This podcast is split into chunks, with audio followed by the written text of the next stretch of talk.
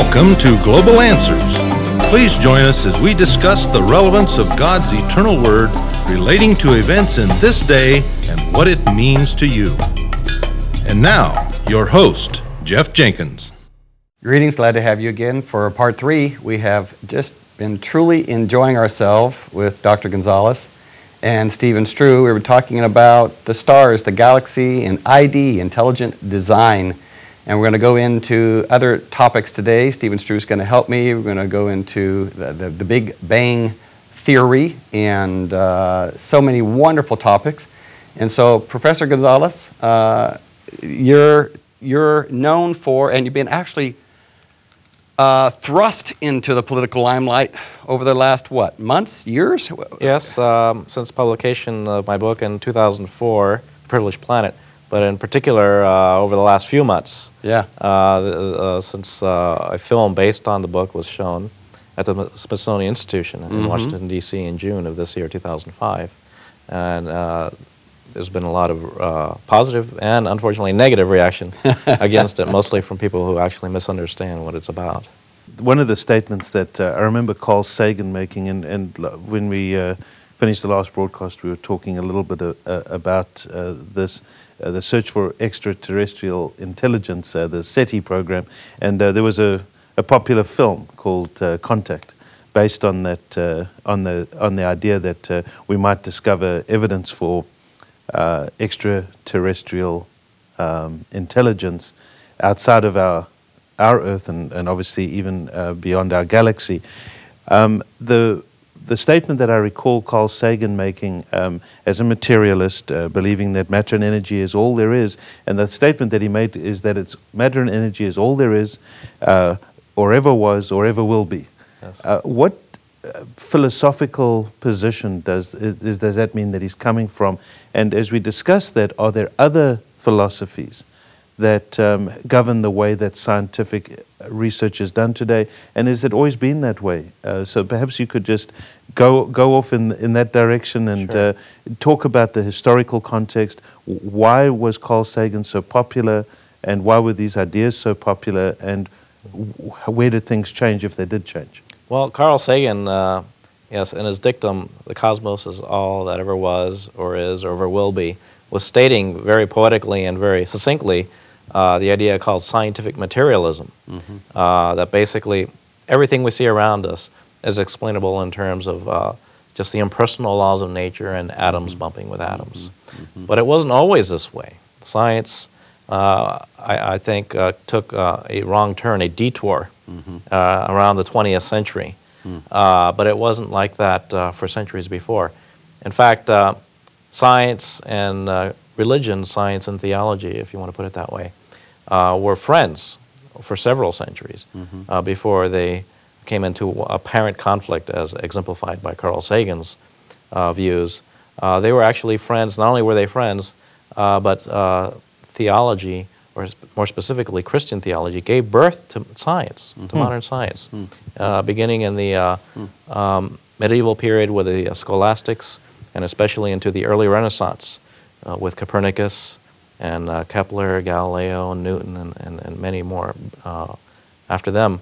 Uh, but all these uh, great scientists were, uh, in fact, Christians. Mm-hmm. in fact, they were deeply believing Christians, most of them.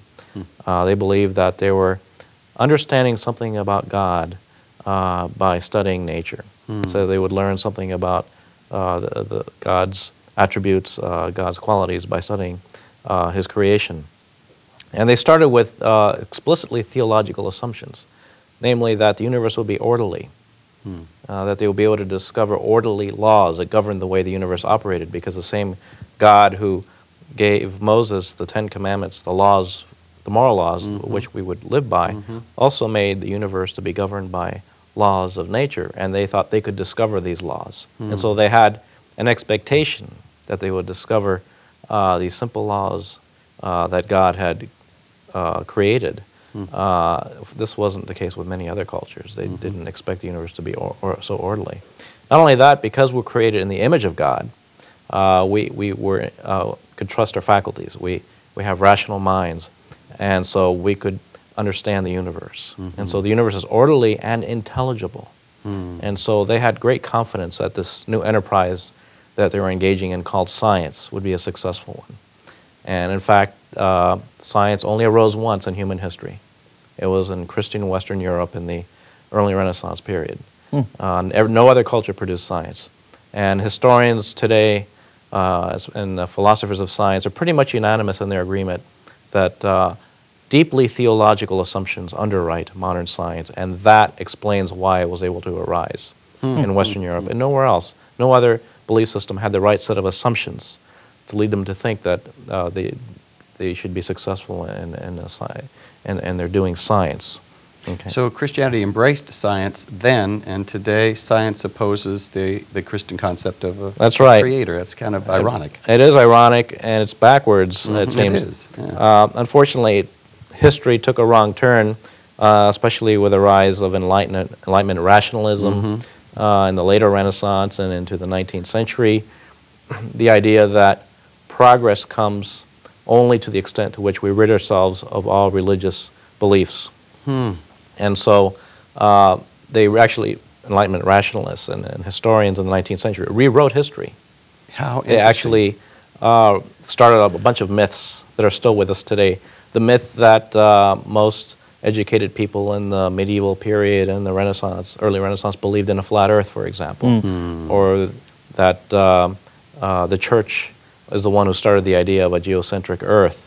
Uh, all these are myths, actually, uh, and um, historians of science today are unanimous in their, uh, pr- pretty much unanimous in their conclusions that actually Christianity gave birth to modern science, My. and it was based on deeply theological assumptions, uh, and that all these various myths you hear about uh, the church uh, opposing the advance of science and, and spreading these superstitious uh, or wrong ideas are actually false. Well, of all things. Uh, But Galileo was opposed by the church. Is that not true? Galileo is brought up as the iconic example uh, of science versus religion. So dogmatic, intolerant religion on the one hand, and this free-minded, open, inquiring scientist on the other.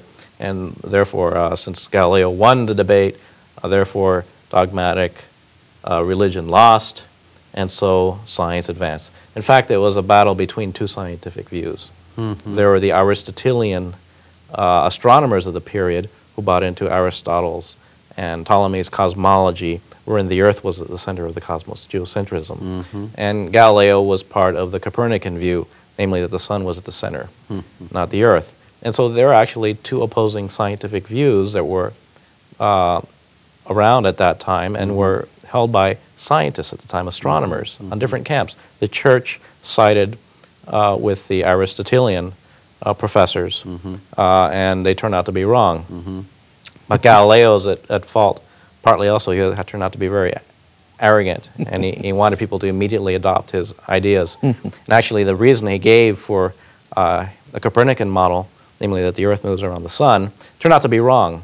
He argued that it's because of the Earth's motion around the sun that we get the tides. See, the Earth doesn't actually have to be moving to get the tides. So he actually turned out to be wrong in his reason for that he gave for uh, the uh, the Copernican model.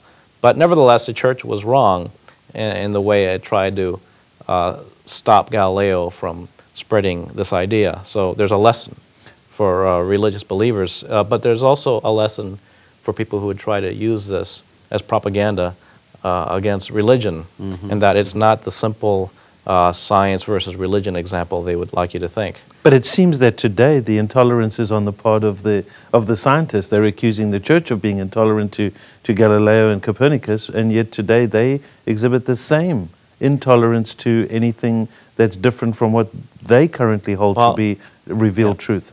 I would say, yeah, that the tables are turned, and uh, it's the scientific materialists who uh, deny the possibility even that the universe could display any objective evidence of design, and there- therefore possibly evidence of God.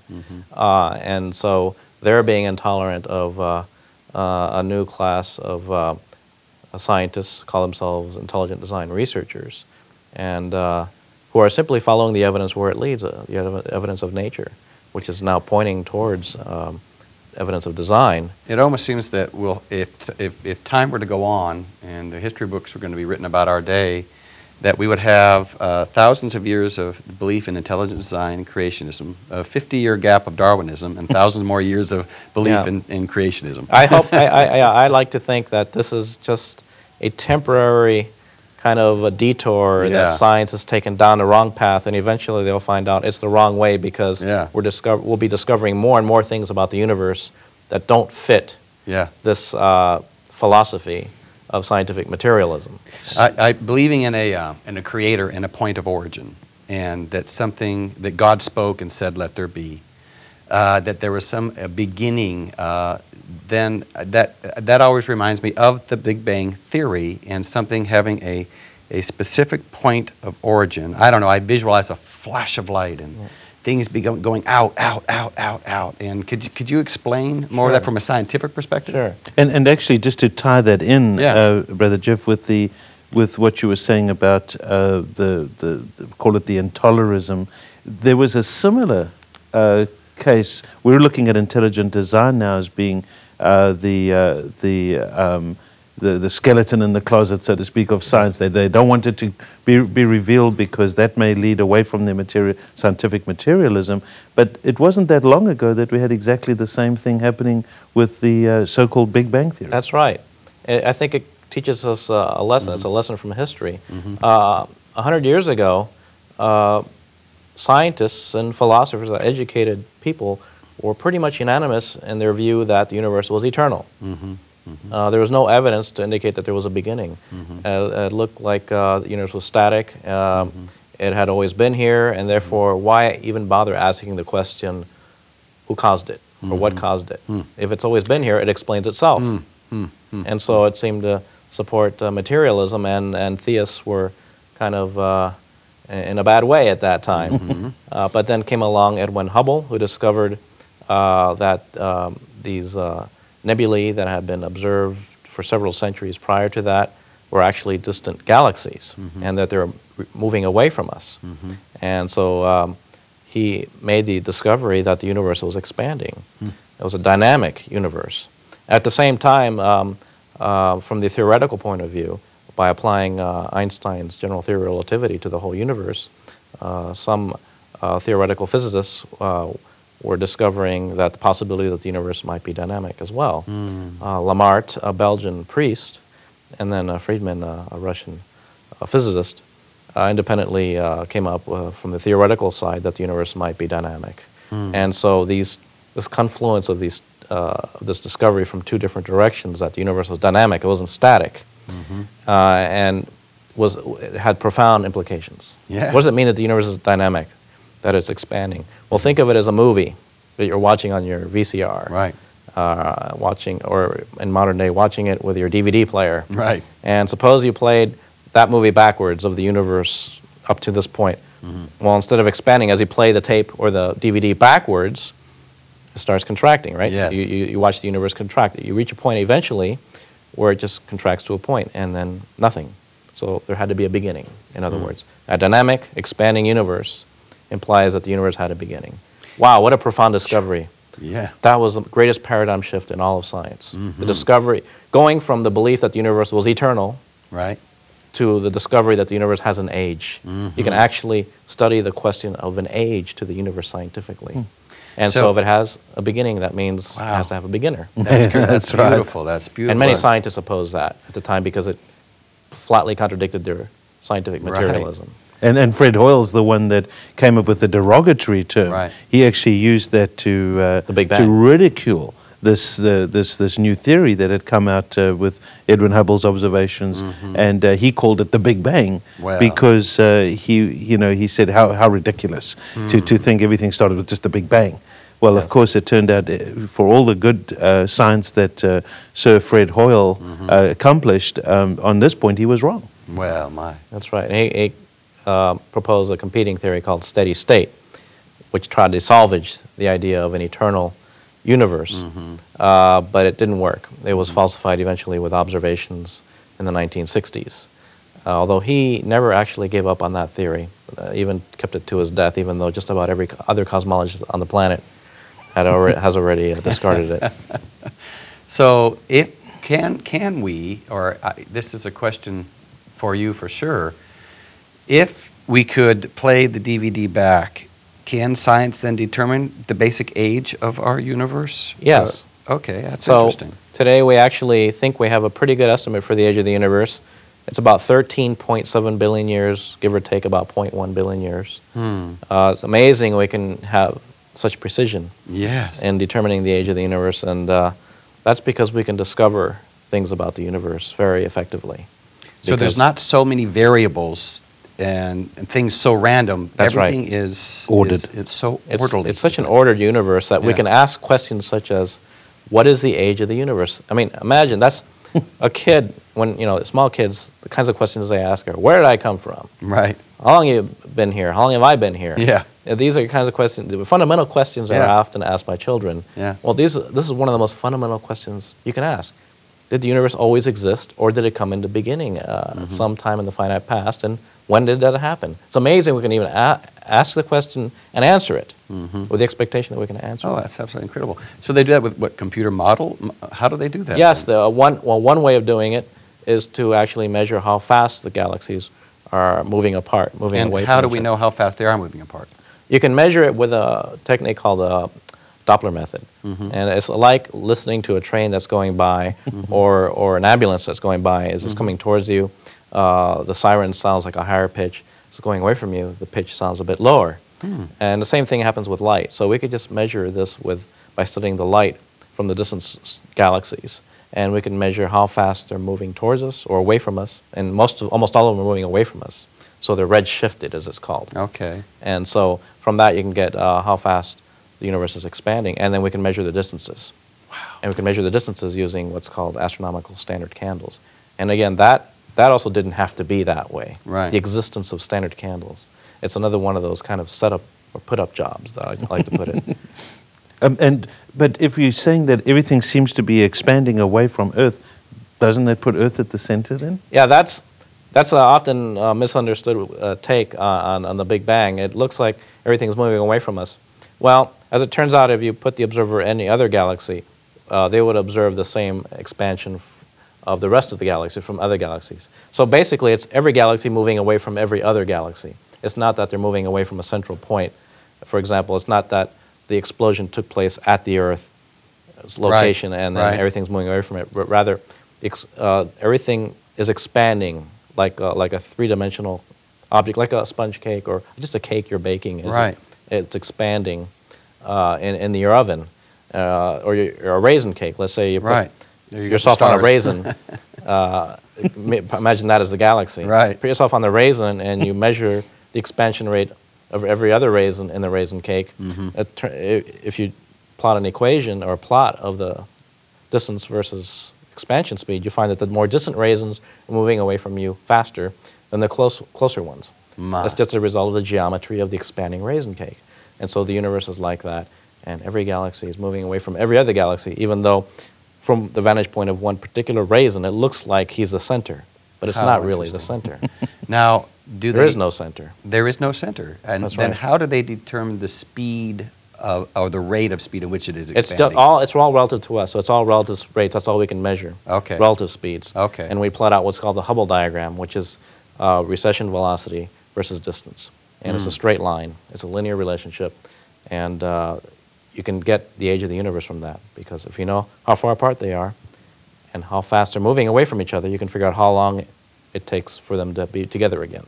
How interesting. Are there any other, um, and, we, and we've talked about this a little bit in the previous program, but these, these kinds of discoveries that we've seen historically, you said that it was strictly confined to Western Christian um, civil. Is The there rise of science. The rise of sciences. What about, we hear so much about the, the, uh, um, the uh, Chinese Yes. uh, history Yes. and, and uh, things that they could accomplish? Yes, absolutely. There's no question that other cultures made great technological discoveries. Mm-hmm. You know, the Chinese uh, invented the, the compass uh, and Gunpowder.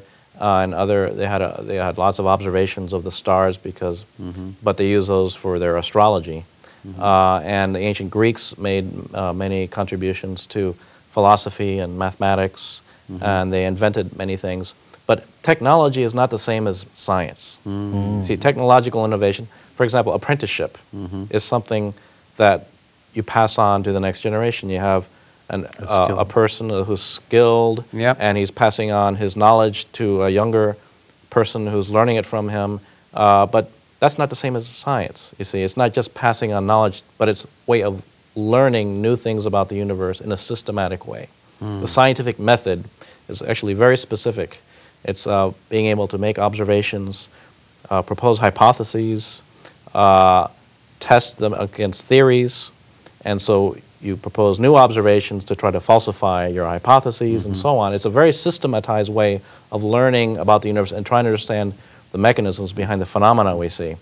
So it's not the same as inventing a, a new device, for example, Yeah. or, or, or uh, just trying to teach somebody how, how, how to knit something together. You know, Yeah. Th- those are important things we need right. to learn. And of course, science needs technological tools. Right. That's part of it. Sure. But it's not the whole story. It's actually a, a method of Yeah. discovering about the universe. So, what, per- what percentage of, of scientists were Christians, these ones that you, you mentioned a, a few, uh, Kepler and, and Newton? Yes. Uh, uh, was there a, a great percentage, or do we know that percentage? Uh, between the critical period of 1543 and 1680, 1543 there was a publication of uh, Copernicus, Copernicus' book, De, Re- De Revolutionibus, um, on the revolutions of the heaven, heavenly spheres.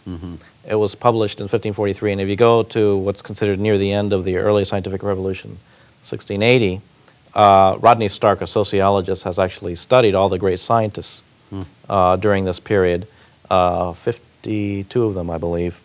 And he asked the question okay, were they religious or were they not religious? Hmm. And he tabulated all the scores of all the great scientists between 1543 and 1680. Out of the 52 scientists, 50 were religious. Wow. Only two were not uh, Halley and Paracelsus. I wonder if that's true of the musicians and composers of their That of would be interesting Yeah, that would be interesting study as well. Certainly, Bach was uh, very religious, and he had uh, many important uh, works that he produced, and he Yeah, invented the organ. Yeah, exactly. That is incredible. We're talking with uh, Professor Gonzalez, and we've been thoroughly enjoying ourselves. Uh, he's the co-author of Privileged Planet, and uh, we're going to be carrying on for just a few more minutes, enjoying ourselves tremendously. Uh, Professor Gonzalez, um, I find that uh, this topic is, is wonderful. I think of Romans chapter 1 particularly because the scripture says that we can know God by the creation. And so Yes. that if a man perhaps um, never saw a Bible, uh, a, a heathen in the jungles, he could look up to the stars. He could look around him. Uh, I believe it was Abraham Lincoln that uh, said that when I see man, I wonder. And in his, uh, he was referring to man's state, of deprived state, Abraham Lincoln. He says, I wonder if there's a God. He says, but I will look up to the stars. He says, I know there has to be a creator. Yeah. Yes, this idea that um, you can know something about God, at least his existence Mhm. and his power and his eternal qualities by studying nature Yeah. uh, has been something that has, has been impressed on people of many times and many Mhm. cultures. Mhm. Uh, they all, many of them have an idea of a creator God Mhm. because of the testimony of the creation to them. Yeah. And so this idea of a creator God, even in cultures or where you wouldn't expect the idea of a creator to be very uh, important, Right. they s- still individual people in that culture, uh, even those that haven't been contacted by missionaries yet, Right. um, haven't been influenced by missionaries, have Right. this idea of a, of a Of creator God, absolutely. because they've had the testimony of, Yeah. of nature, and they've Yeah. so it's a very deep, intuitive belief that many people all around the world, in every culture, have. Yeah. Well, you know, even amongst the San uh, tribes in uh, in uh, southern Africa, we, we used to know them as Bushmen. Mm-hmm. Yeah. Um, I heard of a missionary that went in and, and was sitting around a campfire at night, and Mm-hmm. the sparks were flying up, and uh, they were talking about God and and uh, about uh, a creator, Mm-hmm. and and this old elderly uh, lady Mm-hmm. said, um, "We know this. We know this by looking at the stars. They had to come from somewhere. Uh, we know there's a creator. What we want to know is what is his name." Hmm. And uh, he said, Well, I can tell you that his name is the Lord Jesus Christ. My. And uh, the tears just started coming into her eyes. It welled up and rolling down her cheeks. And you, the, just the relief that she uh, like something that she'd struggled with all her life to know who this creator is. And this, these missionaries were able to come and give her that information. And she just immediately accepted it as if there was a part of eternity within her Yes. that was just responding to that name. That's and so it's a, r- just a real life example of Romans 1:20. Yeah. The invisible things of him from the creation are clearly seen being understood by the things that are made, even his eternal power and Godhead, so that they're without excuse. Yeah, that's beautiful, absolutely beautiful. Can you take the next uh, 20 seconds to talk to children about our habitable zone that we live in? I thought it would be interesting. Sure. Uh, we live in a habitable zone, uh, not only around the sun, Mm-hmm. Right. where we can have liquid water on the surface of a planet, Right. uh, but we live in a habitable zone in the galaxy, Yeah. uh, where you can have a civilization at just the right place in the Milky Way galaxy, Yeah. where it's not too dangerous, and yet you have enough building blocks to build a planet like the Earth. How wonderful. It's been great. We've had uh, three sessions so far, and uh, we're very uh, glad that you can be in tune with us. God bless you, and we'll see you next week. This program concludes our series of three with Professor Gonzalez on our unique planet called called Earth. This has been a special place that God has designed to place his children for child training, to gain character development and to learn to trust and have faith in him. There will be a people that will rule and reign with Christ on this earth when he returns as the son of David to be the king over the whole earth. He will have a queen that's going to be his bride, the true church. And so this series of programs is to help you establish you can be part of that group to rule and reign with Christ for all of eternity. See you next week.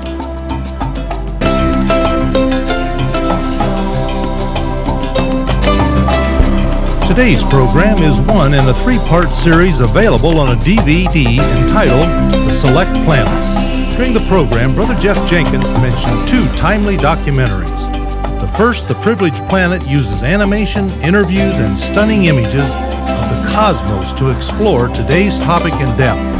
The second, Unlocking the Mystery of Life, looks at the complexity of life and the question, what brought all of this into existence? All of these DVDs may be obtained by visiting us on the web at globalanswers.us and clicking on the Resource Center link. You may also write to us at Global Answers at 1695 Stewart Road in Lima, Ohio 45801 in the USA. We'd love to hear from you. Email your questions or comments to us at info at globalanswers.us. Thank you for joining us, and may our Lord Jesus